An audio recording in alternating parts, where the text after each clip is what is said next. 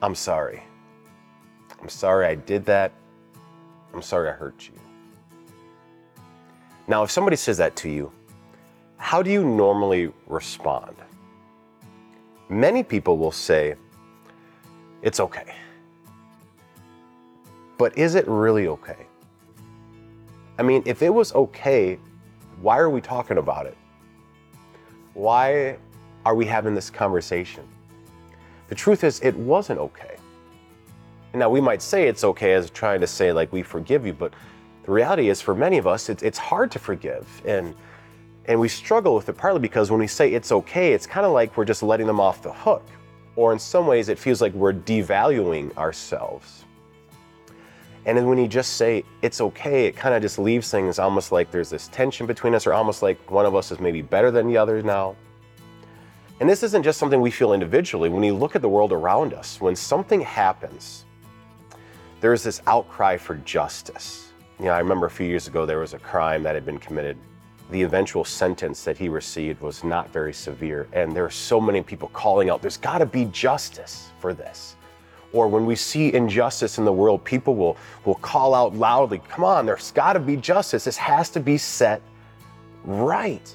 There's something in us that knows there needs to be justice. And this is something that really, I think, sunk into me a few years ago. And also, when this sunk into me, the, the hope of the gospel really became more real to me as well.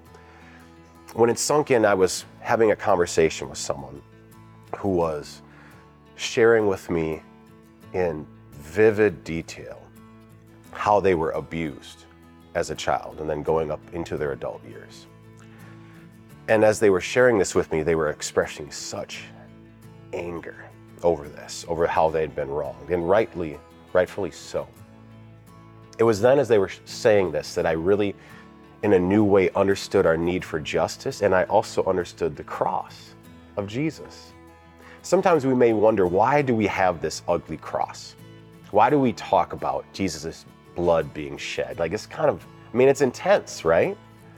But it's intense for a reason. It's intense because when we've been wronged, it causes hurt, it causes pain. Sometimes people, when they're wronged, it, it causes death.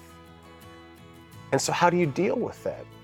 Well, in the cross, Jesus took all that sin, all that pain, all that death on himself on the cross, God condemned sin itself. And He pointed there and He didn't say sin is okay. He said sin is terrible, it's awful, it needs to die. And it died there with Him.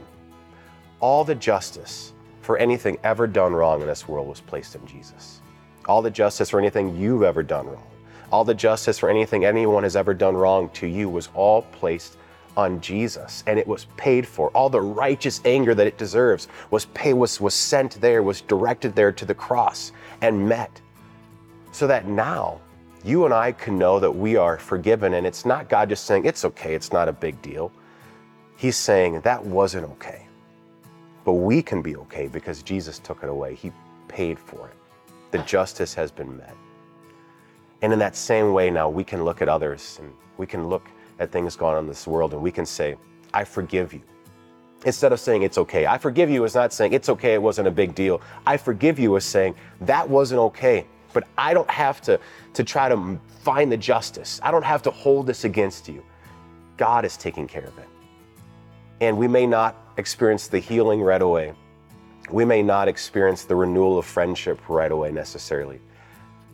But because of Jesus, someday we can be okay because Jesus took it away. We can find real forgiveness because the cross brings real justice. Pastor Abrahamson currently serves Abiding Shepherd Lutheran Church in Cottage Grove and Fort Atkinson, Wisconsin. If you are in the area, he invites you to join them for worship on Sunday mornings.